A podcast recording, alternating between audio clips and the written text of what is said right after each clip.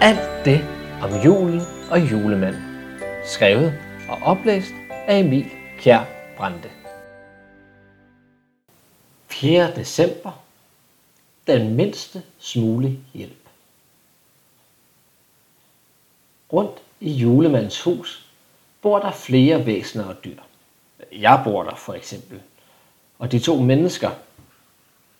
Men også en flok arbejdsnisser, som jeg nok skal fortælle dig mere om en anden dag. Æderkopper i hjørnerne, rensdyrene og selvfølgelig hans hunde. Det vil sige, at rensdyrene og hundene bor selvfølgelig udenfor.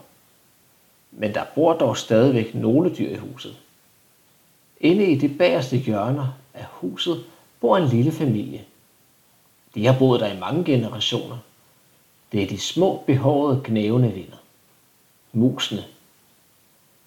Egentlig kan man jo tænke, at julemanden og hans kone kunne være lidt utilfredse med den slags naboer, men deres hjerter er varme for dem, som er små og hjælpeløse. Så ikke nok med, at de accepterer, at de bor der.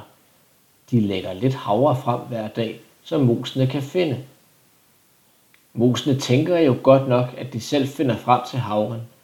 Og sky som de er, sniger de sig frem til føden og tager dem ind i deres lille rede. Herinde sidder de så og nyder dagens rov, og hvordan de endnu engang har snydt de to store mennesker i huset. Og samtidig sidder julemanden og hans kone og smiler ved sig selv over, at de endnu engang har fået de kære små knæver til at spise. Men hvorfor lægger de overhovedet havre frem? Jo, det skal jeg fortælle dig. Oprindeligt, ja, så lod de faktisk musene gå hele vejen ned i havresækken og hente selv. Og musene syntes, at de var så kløgtige, for de blev aldrig opdaget. De var ikke dumme, men måske en anelse godtroende. Det var en god ordning for dem. Musene fik mad, og julemanden og hans kone, de kunne både glæde sig og more sig over de søde små kræ. Men en dag skete katastrofen. Musene havde tømt så meget af havresækkens indhold, at de ikke kunne kravle op igen. De var fanget nede i sækken.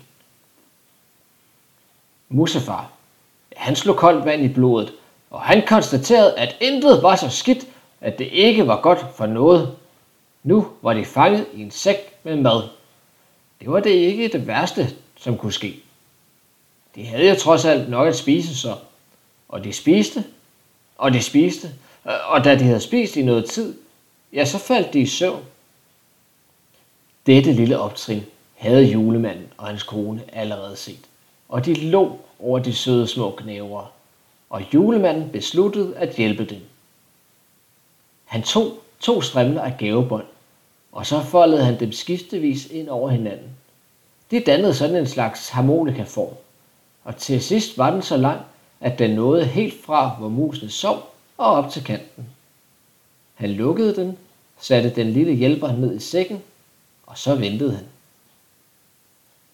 Ikke længe efter vågnede de nu lettere runde mus op, desorienterede og mætte.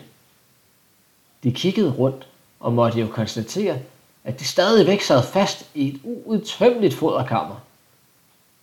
De små mus legede fangeleg, musen efter musen, for de havde jo aldrig set en kat. Og pludselig vinede bedtemusen. Han havde opdaget dimsen, som stod hele vejen op til kanten. Alle musen stemlede sammen for at se med egne øjne, hvad det dog var for en opfindelse, og som flokkens leder prøvede musefar. Og som flokkens leder prøvede musefar den af, og besluttede, at dette måtte være en trappe, som særligt var tiltænkt mus. Den små trin var perfekte til de små poter, og vips vupti var de alle sammen oppe af sækken.